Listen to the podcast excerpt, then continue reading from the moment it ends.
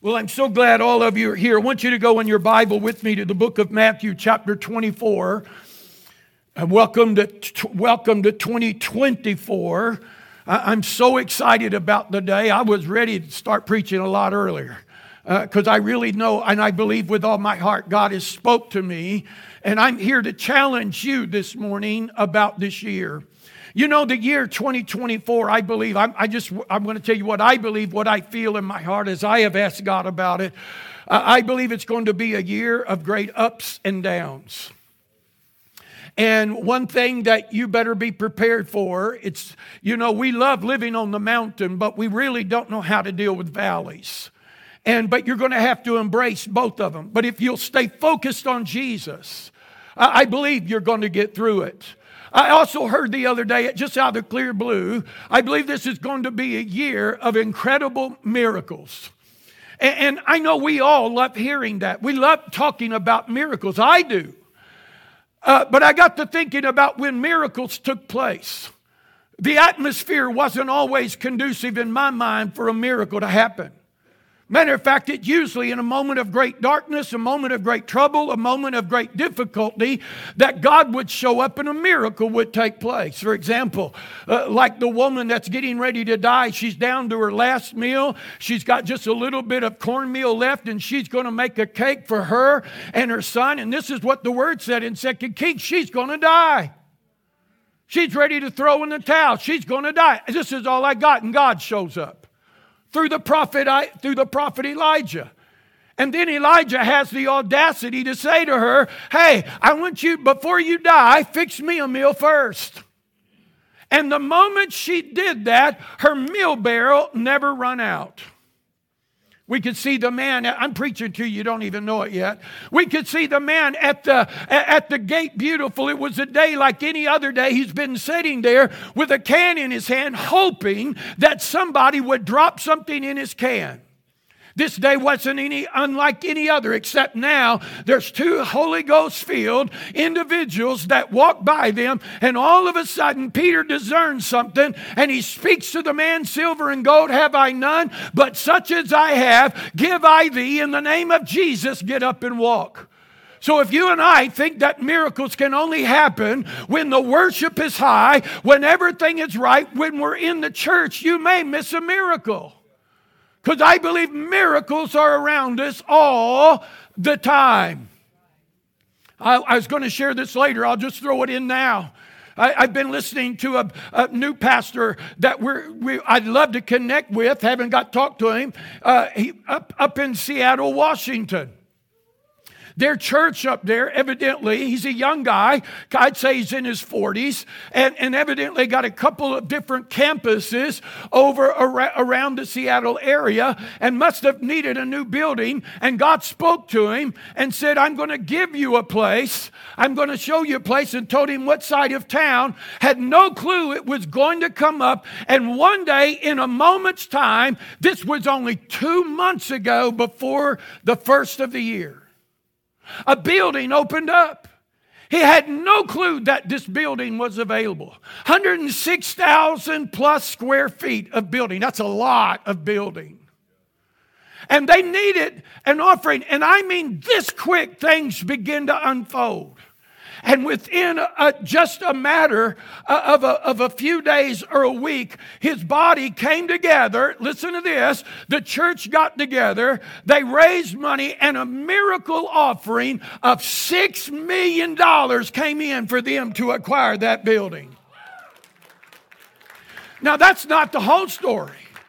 Not only did they acquire the building, they're going to have service in it at the first of the year. They had to go in, paint everything on the outside, on the inside, had to clean carpets, had to, had to straighten up the chairs, get everything back in order. Evidently, the building had been set empty for a while and things moved around, and they had to change bulbs, they had to deal with plumbing, and they'd done all of this in one week's time and had their first service last week.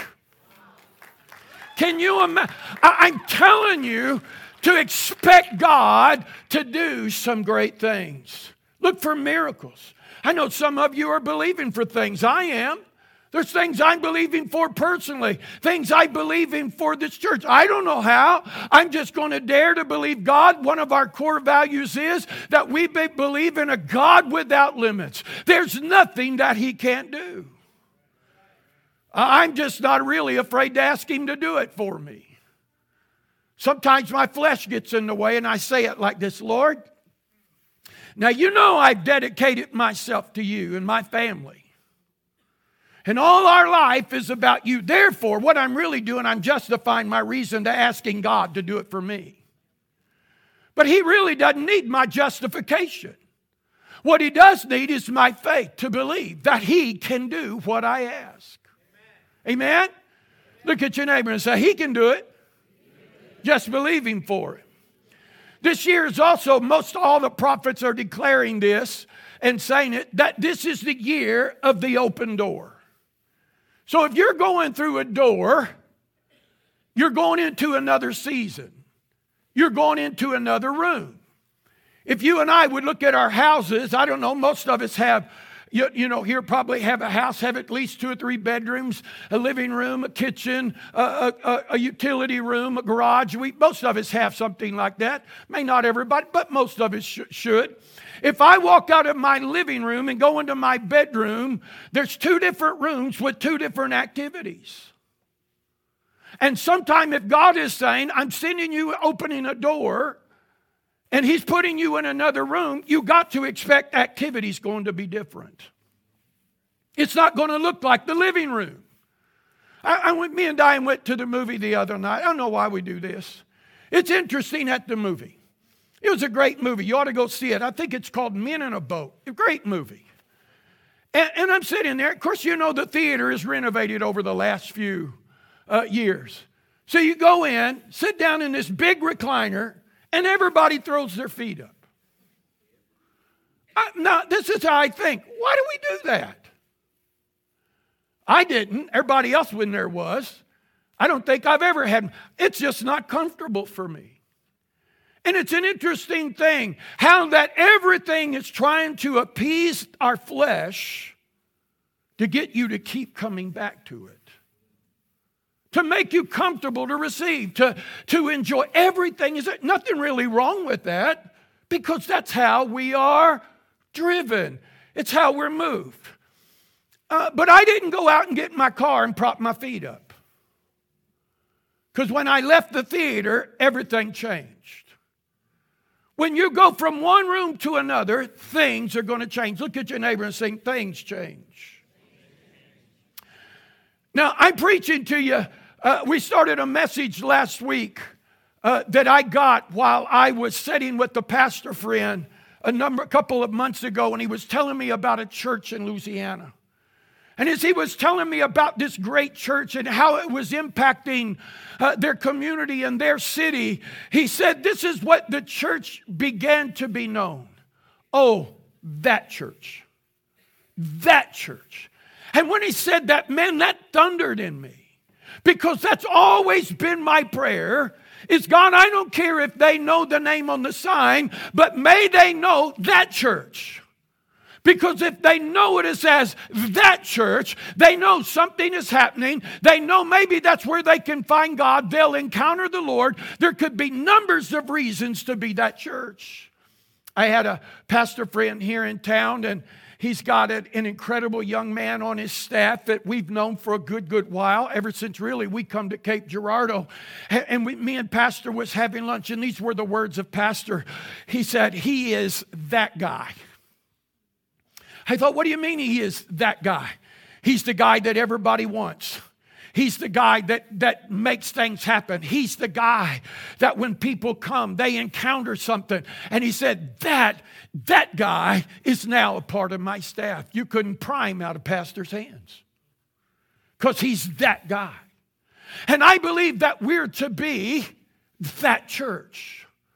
I often pray. I told you a while ago, I pray, God, I don't care if they know my name. And I also pray like this Lord, when I stand before this people today, I pray they don't see me, but they see you. And I pray they don't hear me, but they hear you. So I'm expecting one day somebody to tell me at the end of, hey, Pastor, where were you this morning? because they won't see me, they'll see the Lord. They'll hear the Lord. That ought to be the aspiration, that ought to be the anticipation, the expectation of everybody in the room. I'm talking about this year, we're going to be that church. That's our vision. That's our goal. That's our dream. That we're going to impact our community as that church. Now, I've preached, I've been pastoring thinking about this for the last couple days. I've been pastoring for at least, I, I think I'm in my 42nd year of pastoring. It's a long time. 40 something years. I wasn't, yeah, thank you. 26 and working into our 27th year has been here among you. And many of you have been with me from the very beginning. Now, one thing I always prided myself on from the very beginning when I started ministering, I would never go to that pulpit without having a word from God. I'm not a sermonizer. I'm not just somebody that can grab somebody's book and, and go at it. As much as I love the Bible, you would think you could just open it up, and I couldn't. You know, Pastor Scott down here, he can just open it up in Revelation flow. So does Miss Amanda. They see some of the craziest stuff I've ever seen. I think, how do y'all see that?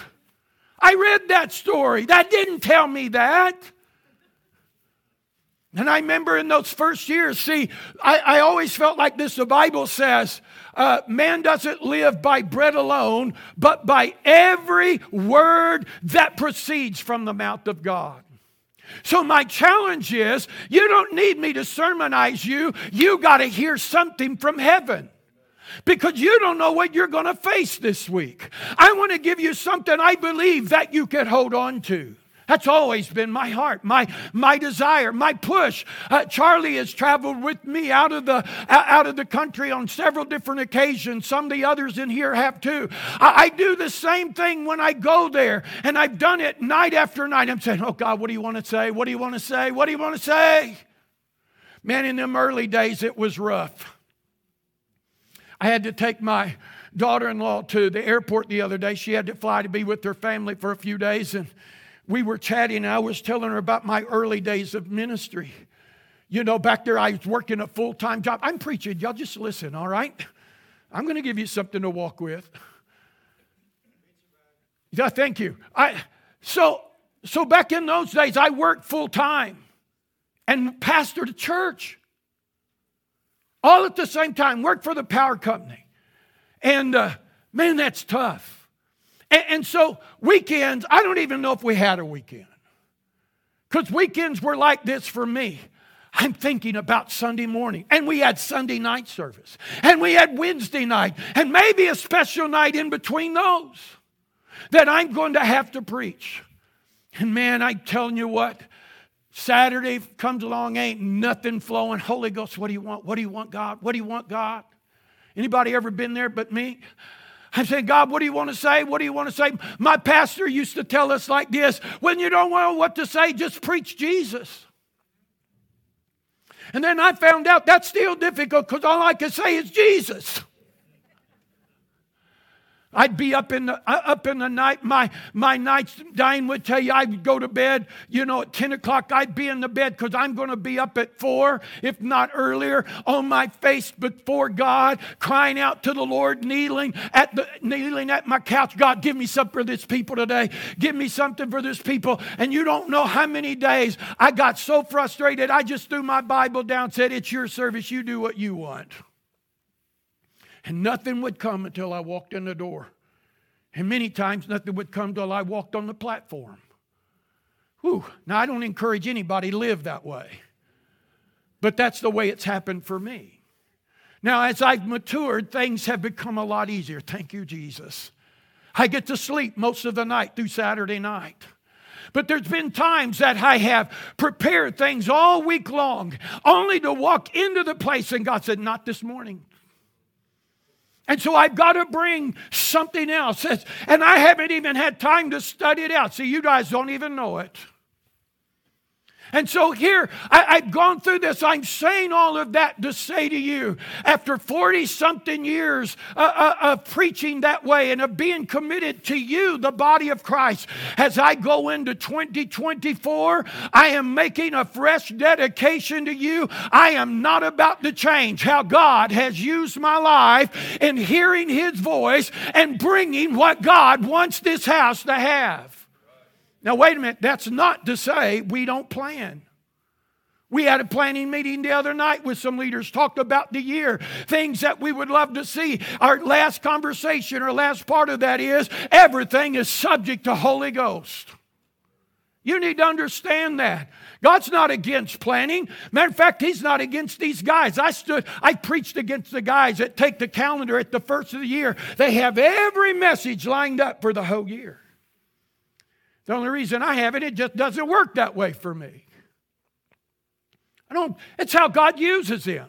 My wife will tell me after being at the, uh, going to the TV station from the time to time and doing, and you know, you saw her up here. I just told her, hey, you want to help me do announcements this morning? So I don't give her any information. I just expect she's going to flow. So she comes up, and I kind of embarrass her because she's looking at me and I'm looking at her. It was always fun having her and the head of uh, Julie Nolan at TCT. Sorry, Julie, if you're watching me. But many times we do live TV and they're on the set with me and they're looking at me and I'm, are y'all going to say something?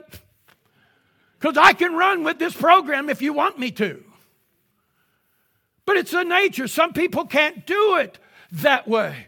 But I'm committing myself to you that I'm going to stay before God no matter what. And I want to hear the voice of the heart of the Father so that we can bring to you everything that God has. But there may be things that look to you. Pastor, you sure? Hang on. We're going to follow the Lord. Matter of fact, I'm, I am committed to this thing. I'm committed to the greatest year that we have ever, ever had. I'm committed to God. I want to be fully committed to His purpose. I believe there's a great harvest out there to reach, and my intent is to go after it and to reach it and to see it come in, and not one person, one person that you and I are responsible for, that we lose them you and I. I'm asking you for the same commitment in this room. I'm asking you if I can stand before God that way as a body. I want you to hear me. Hear me. Everybody look at your neighbor and say, Hear him. So I'm going to ask something of you. I'm going to ask you to follow me.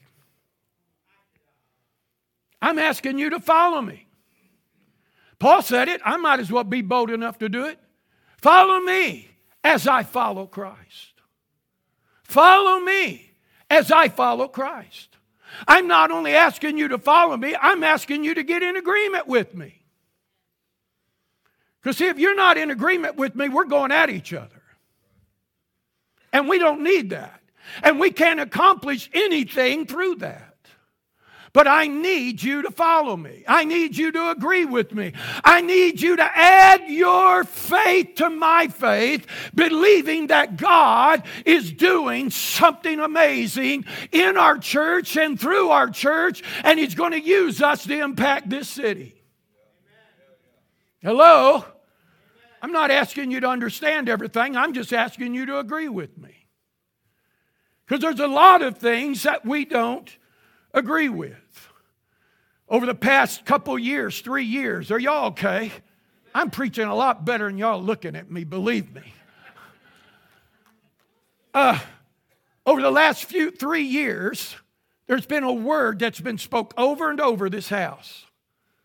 And it's been something different, and it's this I'm giving you a strategy.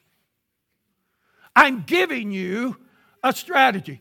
Put that definition up there for me if you don't mind. Uh, you need to write this down. Here's what a strategy is it's a plan of action or policies designed to achieve a major aim or an overall goal. There's a purpose behind every strategy. I don't know if you did. I watched a game last night. I thought, first of all, I wouldn't have been out there playing, too cold. But those guys had a strategy. in the minute when things were hard. Can you imagine how hard that ball was? At 11 below zero? Can you imagine an icy cold field falling on that? Running as fast as you can and somebody tackling you, and you feel like you're breaking every bone from the top of your head to your soles of your feet? But they had a strategy going into the game. One of the teams played in the cold many times. The other team from Miami only knew the warmth. Yeah, they played in it, but not like Kansas City. There was a strategy. And hey, by the way, guys, if you know something, most of the time the strategy was coming from the rooms up above, not from what was going on in the field. Because there's guys up there that sees things we don't see. I went to a, I, I went to a ball game uh, in SEMO a number of years ago. I know I've told you this. It was a basketball game, and it was right after I'd come to come come to Cape. Somebody took me there, and, and we're sitting up midway, middle court, sitting up midway, and I don't remember who SEMO was playing. Man, they're going at it up there, and, and the guy next to me, he was screaming and hollering at the refs. Oh, you blew that call! I mean, he was just going at it. I sat in there. I finally said, Dude, will you shut up? I can't even enjoy this game. And I got to thinking about that. I said, wait a minute. First of all, you and I are 25 feet above the floor. He's down in the land of the giants, and he can't see everything the way you and I see it. And sometimes the one from above sees things that you and I can't see because we're in the midst of everything. So God gives strategy and there's a plan. If you follow it, He'll get us to the goal line. You know, all through the Bible, God used strategy and it never made sense. Sometimes it never does. Think about this for a moment. God's going to cleanse the earth from, uh, from all the wickedness in Genesis chapter 6. So he talks to a guy by the name of Noah to build a boat in a time when there hadn't even been a rain or hadn't even been a flood. I don't know if the if the what, what is what is the new new cruise ship uh, uh, icon of the seas was even thought about. And God has him out here building a boat, and it takes him 120 years to build it. But God is getting ready to cleanse the earth so that a righteous seed can come forth. Think about this a whole army come up against Israel. And, and, and Jehoshaphat in Israel is, is crying before the Lord God, eh, you got to help us. And here's what God does okay, I'm going to. Send your musicians out front. Boy, that makes a lot of sense. Got some tuba player and he's going after a guy with a sword and a spear. Put the choir out front. Have them sing. Boy, that'd get you somewhere. All right. This whole approaching army, they're coming on ships. They got their spears, they got their swords, they got their bows and arrows. And the people of God are just standing back, for the Lord is good. And his mercy is everlasting, and his truth endureth to all generations. And over and over and over, they kept singing that, and God gave Israel a great victory with a strategy that didn't make sense to the natural mind. Hello, you better hear what I'm saying. You know, many times, let me throw this in here. Many times we want to see something great. I got a revelation for you. We want to see great things. We talk about great things. We believe great things. But sometimes we don't see great things. Why? And many of us will say, Boy, the devil's really fighting. Got news for you. It's not the devil many times. Many times it's just us. And we're fighting against the very things of God. We're fighting against the move of God because we can't see it, we can't comprehend it, we don't understand it. That's why there's times that you just got to be willing. God, I'm trusting you, or you would have never got there. I don't know that I would have called the 12 guys that Jesus called to follow him. Tax collectors, guys that were hot headed, messed up, and he said, I'm going to use those guys right there to change the world. Think about, think about this picture. Oh, I could give you so many illustrations through the Bible, but it just seems to be how God, how God works. He has a strategy to accomplish something that's far greater than what you and I could ever see if we'll just trust it. Are you okay? Eyeballs are going everywhere today. But I'm challenging you I'm challenging you to follow. There was a city that Israel was getting ready to take their, their, their, take their promised land. It was first guarded. They had to go through Jericho. In a city that you could have probably rode chariots across the top of it. And God gives us some brilliant idea. Walk around it six days and don't say a word. Here's how most of us do it. Okay, I'm going to obey God, but I really don't like this. This is stupid. It ain't going to work. I don't like it. I don't understand it. I don't see it. And before long, what you're doing, remember, number six is a number of flesh. You'll talk yourself out of where God really wants you to be. And I've watched God do, I've watched the enemy do that to people. All he could work with was what they had. And he comes in because he really can't make us do anything, but he can convince us that God has a better way and I'm the better way. And so I begin to do my thing instead of following God. Why is it through the Bible that God's always challenging his people to be together? And that's become our motto here that we are better together. Some things have closed. You know, the greatest enemy of where we want to be, for us especially more older in the group, has been our past. It's the greatest enemy I've got. The moves that I've been in. Miss Amanda, here lately over last year, I spent more time. God, thank you for allowing me to walk there. See, I remember years ago coming up Pentecost when the charismatic movement came in, and, and Miss Tanya, I love what you do. And, and, but, but you know, the greatest song we had back there was The Holy Ghost will set your feet to dancing. The Holy Ghost will fill you through and through. And those were scripture songs that we would use back there. And then we left our hymn book and we went to the overhead projector on the wall. Oh my goodness. We left it and we started. I, I, remember going one of the first meetings that we ever saw any really charismatic dancing. Because, see, I come from Pentecostal shouting, running the aisles, almost doing flip flops. I, I mean, boy, we, we were good aisle runners.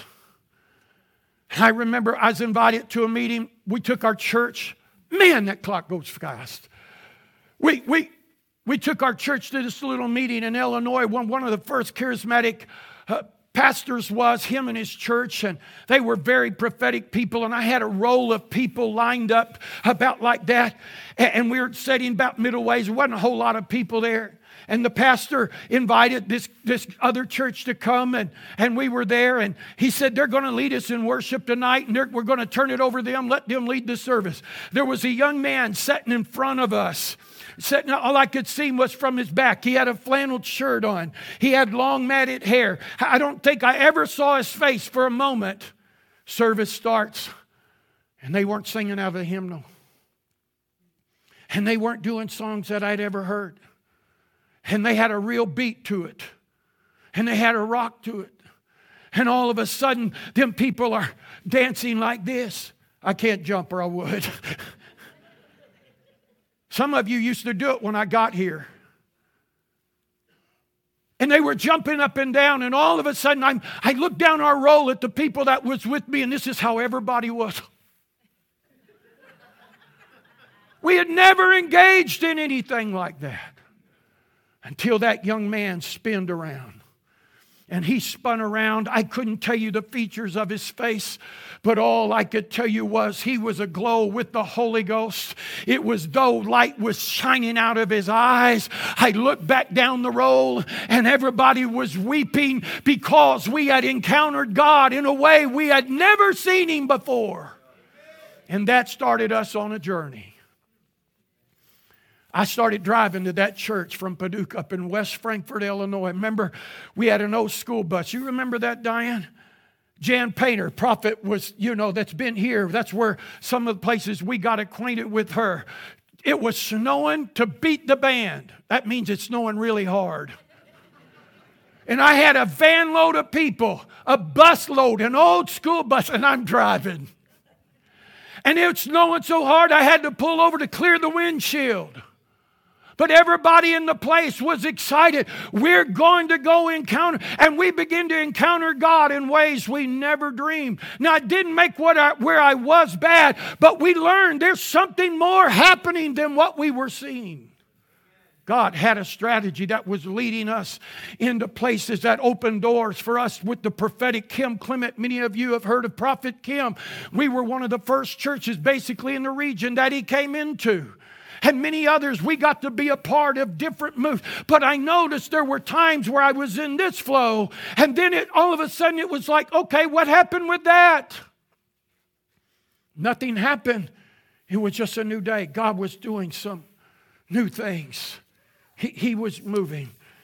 There's a strategy that God is working on, and I'm encouraging you with everything that I have this year as we go forward. I don't know how everything is going to look. I, am asking you to stay with me. I'm asking you to work with me. I'm asking you be a participator, not a consumer. You want to know what the difference of those two are? Consumers, it's all about them. But participators, it's all about the vision and what God is going to do and is doing. I'm encouraging you, be a participator. Brother Steve was here a week ago, a little over a week ago. He gave us four don'ts. He kind of confirmed the message even for me, and he didn't even know what I was going to preach. He said this. I think we have them put up on the uh, on the back wall for you. I think they are the four don'ts. Don't accept Christ. Follow Him. Here's the second one. Don't read your Bible. Study your Bible. Here's the third one. Don't just pray. Ask Holy Spirit how you're to pray. Here's the last one. Don't go to church, be the church. In my remaining time, I want you to go with me real quick to Matthew 24. These are some of the last words of Jesus in the last days of his life before he would go to the cross. In Matthew 24, verse 1, it says, Then Jesus went out and departed from the temple, and his disciples come up to show him the buildings of the temple. And Jesus said unto them, Do you not see all of these things? And surely I say to you that not one stone shall be left here upon another, then that shall not be thrown down. Isn't it interesting? Last week I talked to you about last words, and I gave you the last instructions that Jesus had given to the church, had given to the church at that time. It's interesting to me. Jesus just comes out of the temple, and everybody's excited about the temple.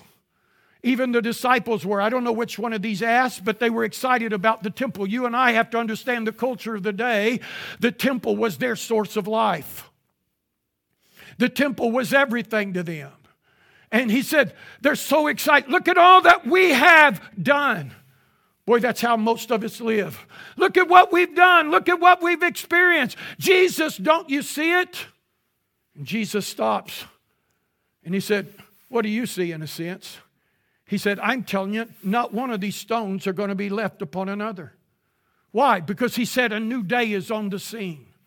There's something new coming, and it's not in what we've done yesterday or years past. Yes, I love it. I will take nothing from it, but it is only a platform to keep moving me into something greater. I love what Miss Kelsey was saying about the generations that some of us have had encounters that they really want to hear about, they want to know about, but we're too busy with ourselves in order to give it to them to be able to encounter Christ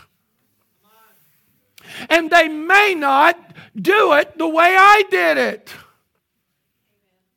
I noticed something this morning when I came in. Uh, I picked my son up. I came in early today, real early.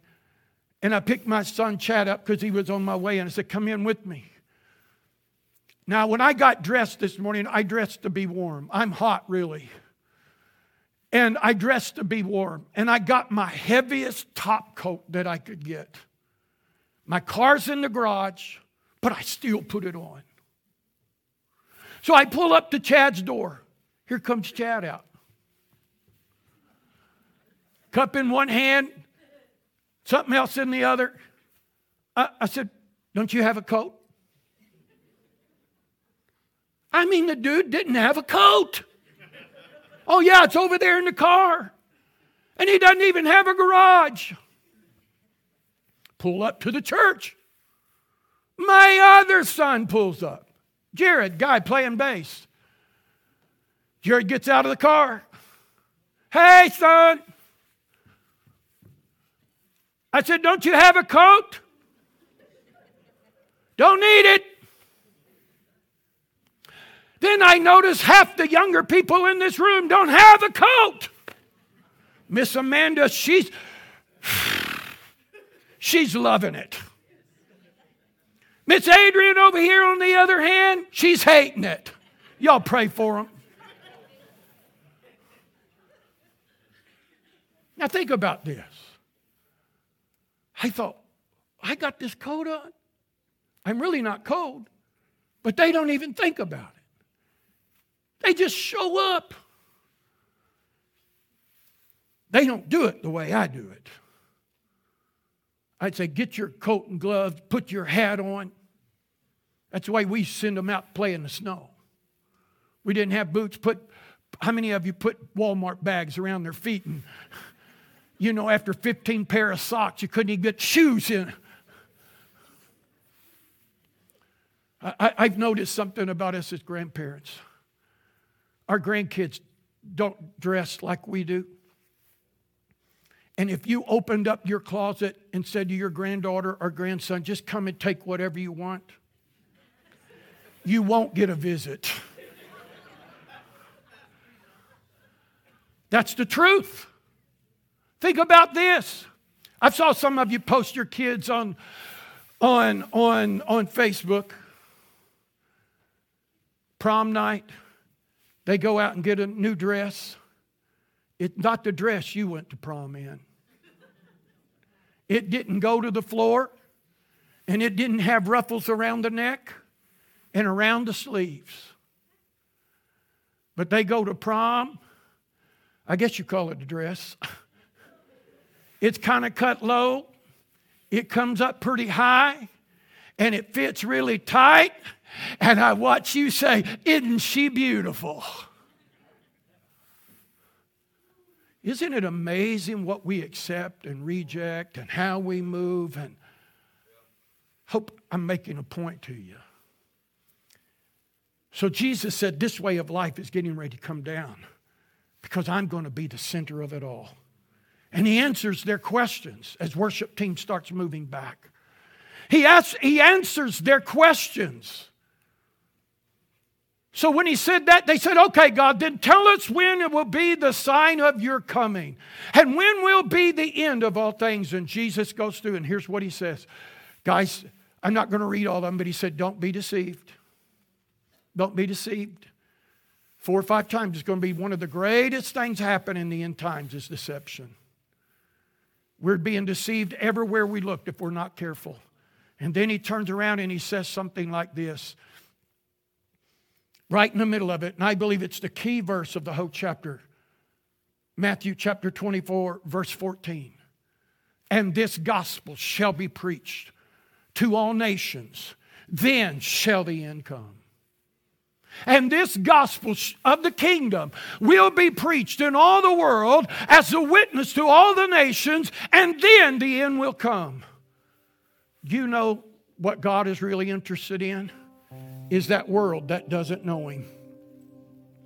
It's the young people, it's the moms and dads, it's the people that we see around us, that we work with, that don't know the Lord. He is far more interested to them than you and I worrying about His coming.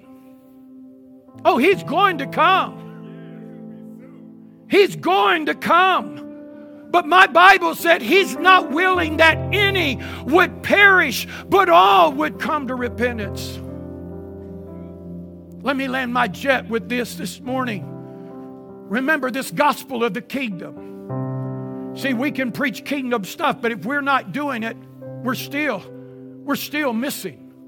And most of us preach a message we don't know how to live out. So John came in the book of in the book of Matthew, chapter 3, as everything would start about Jesus, John came saying, Repent, for the kingdom of heaven is at hand. Chapter 4, verse 17, Jesus is on the scene. Here's the message Repent as Jesus went about. Repent, for the kingdom of heaven is at hand. So, wait a minute. This kingdom must be very important for us to look at. So, what is a kingdom? Simple rule a kingdom is nothing more than the rule of God. That's all it's just very simple form. It's the rule of Christ in the earth. He said, I'm coming, and in that kingdom, people can be well. In that kingdom, people can find hope. In that people, people can be set free. In that kingdom, people can be totally restored and redeemed to be what they were always intended to be, no matter what has happened to their life. So, where I got to get to is the kingdom. So, where is it? Well, Luke's gospel said this the kingdom is without observation. In other words, this is what he's saying they would have knew the temple. Did you ever hear the verse out of Matthew that says, A city set on a hill cannot be hid? What was he talking about? He was really talking about the city of Zion with the temple in the midst of it, whose top glowed as the sun would rest upon it, because it was visible if you were anywhere around Jerusalem. City set on a hill can't be hid. But then Jesus said, wait a minute, you can't see it. Yeah, you can. He was just alluding, it's not that temple. Do you realize that temple had been torn down, destroyed several different times over history, and rebuilt?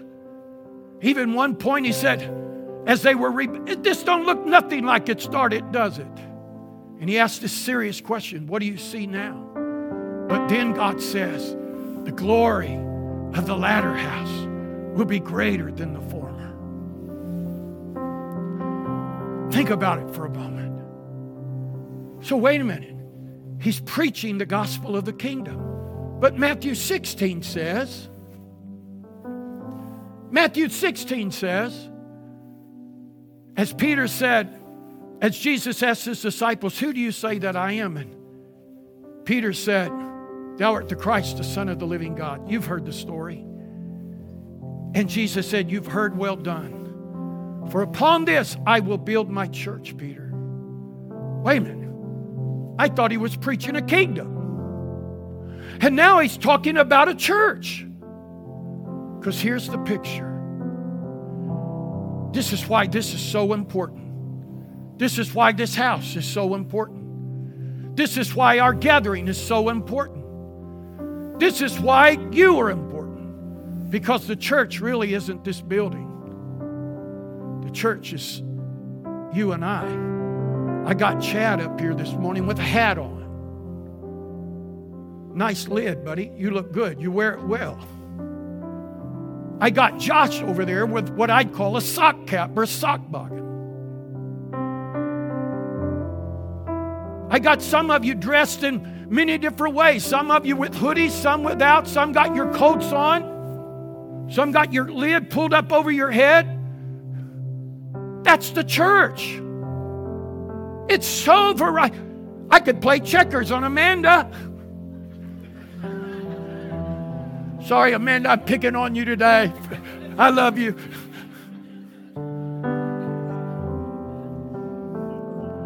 All look so different, right? I see somebody back there. I think the only guy in the room in a suit and tie this morning.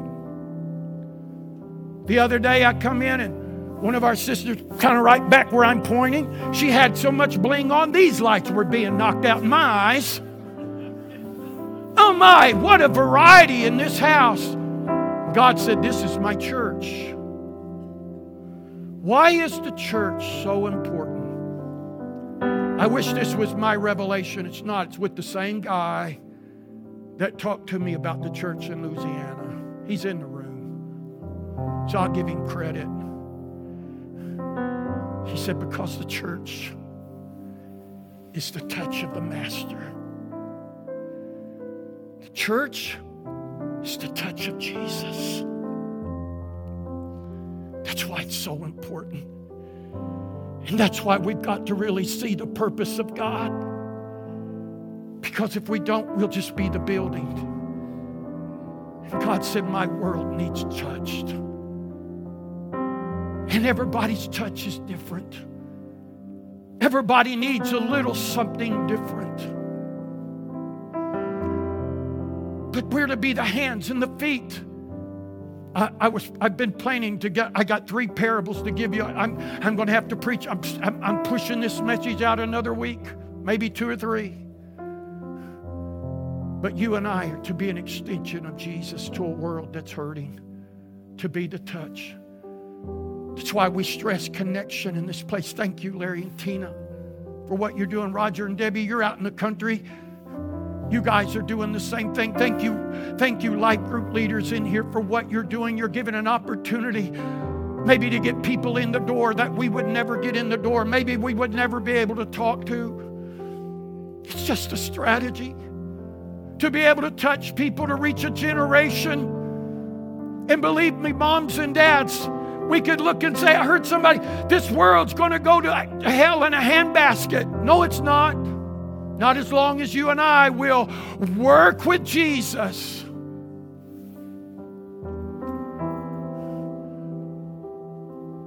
I sat with a dear friend this week for a few moments and I'm closing. It's the way preachers do 14 times. I hope you've been encouraged. And I, am not trying to be offensive, I'm, I'm making a strong point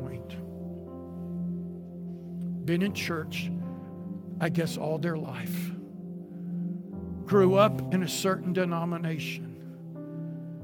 They believe greatly in that denomination. I don't guess there's anything wrong with that.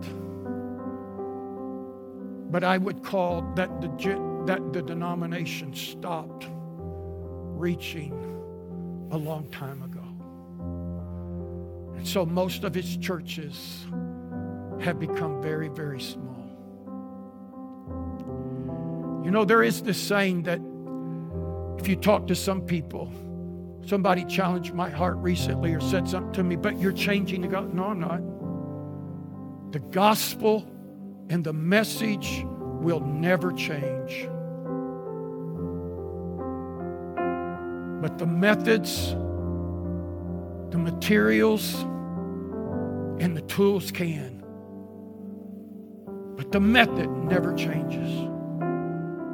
And I sat listen to this guy after many, many years, and I've done this several times with them. I've listened to the pain of his heart and the cry of his heart, holding on to something of yesterday that had was really not giving life, but to anybody but the few, and I say few, the four or five that would go into the church.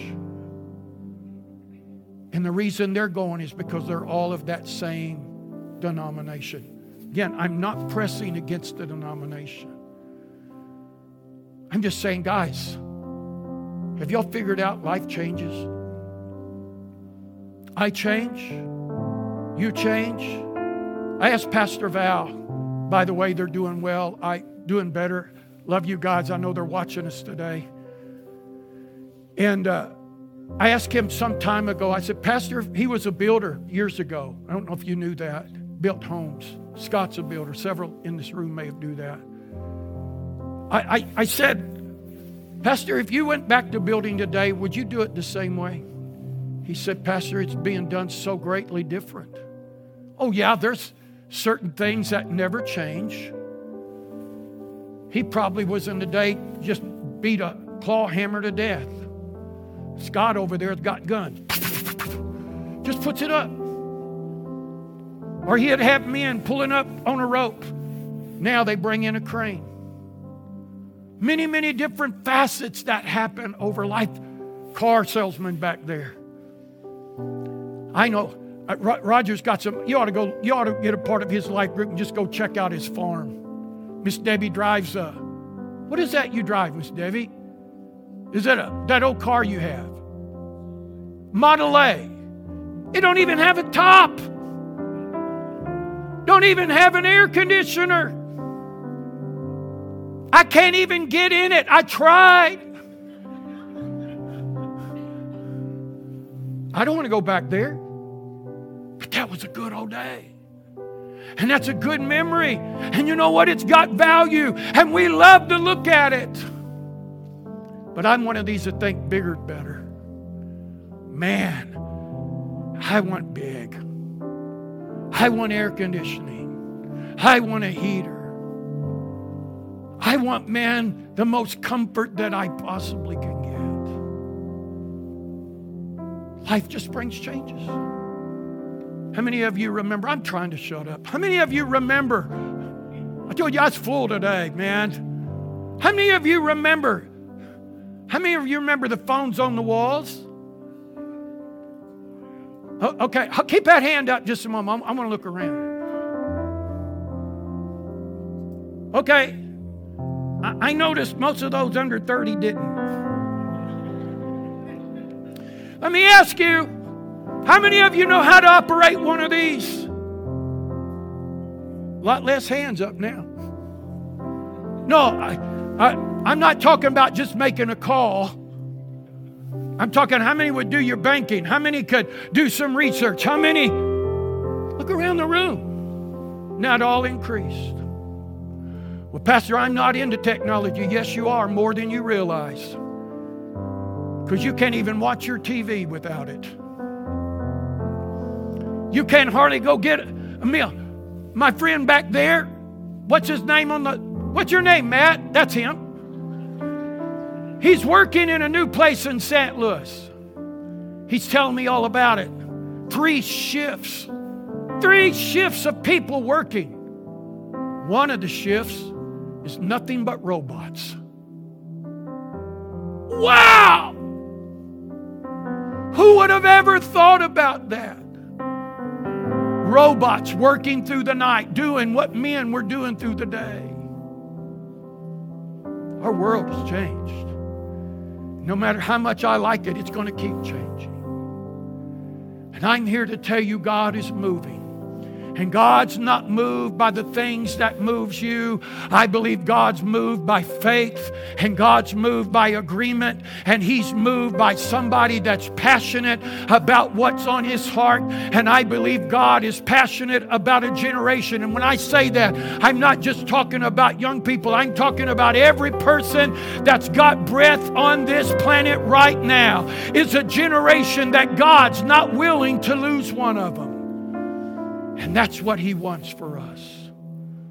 So as we go into 24, I'm asking you as you stand to your feet, I'm asking you to do one thing for me. I'm asking you in this time of fasting that you get before the Lord and you really give yourself to God and say, God, empty out of me as we sang a little bit earlier. Empty out of me the things that have got to go, and yet fill me with the things I need to be filled with. Lord, help me to see what I need to see in this hour. Help me to embrace you, God. You'd be surprised how much ought gets into a time when it does me. I have to do this all the time. God, I don't want this in my heart. But I'm challenging us as a body to be that church. You that couldn't make it today, I'm talking to you as well. I'm asking us to commit ourselves fully to the purpose of God in 2024, and that I'm going to help and I'm going to touch and I'm going to encourage somebody along the journey. And I'm going to help them walk out their life with Jesus. And if you haven't started in this room, I want to help you because there's not a one of you in this room today by chance. You're here by the hand of God. It's amazing to me over the years. I've had people say to me, God led me here. But when they exit, they never tell me that. They just exit on their own because God led me. Well, if God led you, He already knew what you were walking into before you ever got here. He led you to this place. I believe He has brought us together for such a time as this. And I know we're not the only church in town, and we're standing with every church through this community. We're going to make a difference in our city. How many of you, I'm going to ask you boldly, how many of you will say, Pastor, I'm going to dedicate myself to the purpose of God this year like I never have? I want you to boldly lift your hand if you're going to do it. Now, you know what that's going to mean, right? If you're in this place this morning, you put them down, and you're in this place and you've never said yes to Jesus, this is the moment. This is the time, friend, for you to give your heart and your life to Jesus. We believe in miracles in this place. I'm going to have some altar workers. I want you to come right now. I want you to come. If you've got a need in your life, as we walk out this door, it's 1132. But if you've got a need in your life and you're believing, you need healing, you need a miracle in your life or something, maybe you need Christ to be Lord of your life, I want you to step from your seat right now as we get ready to walk out this door. We're going to be up here. I'm going to be up here. We're going to pray and we're going to believe for you right now in the name of Jesus. Throw your hands up to the Lord. Father, I thank you. God, I have brought to this people that you put in my heart and my spirit. I have brought to this people your word. And I pray, God, as we walk out 2024, we're going to be the church. Father, we're not going to be caught. We're not going to be trapped because the devil cannot stop your people. The gates of hell will not prevail over your church. So if it stops, it's not going to be because of the devil, it's going to be because of us. But I'm surrendering. God, I fully give myself to you for this year. God, like I never have before. God, the areas that I struggle understanding and seeing what you're doing, I pray that you'll give me wisdom and give me revelation of it, Father. Help me to understand. Help me, God, to stand in agreement with my brothers and sisters in this place. In the name of Jesus. In the name of Jesus. If you want prayer for anything, I want you to come. If not, we love you guys. Get your coat back on. It's cold outside. It hadn't warmed up much.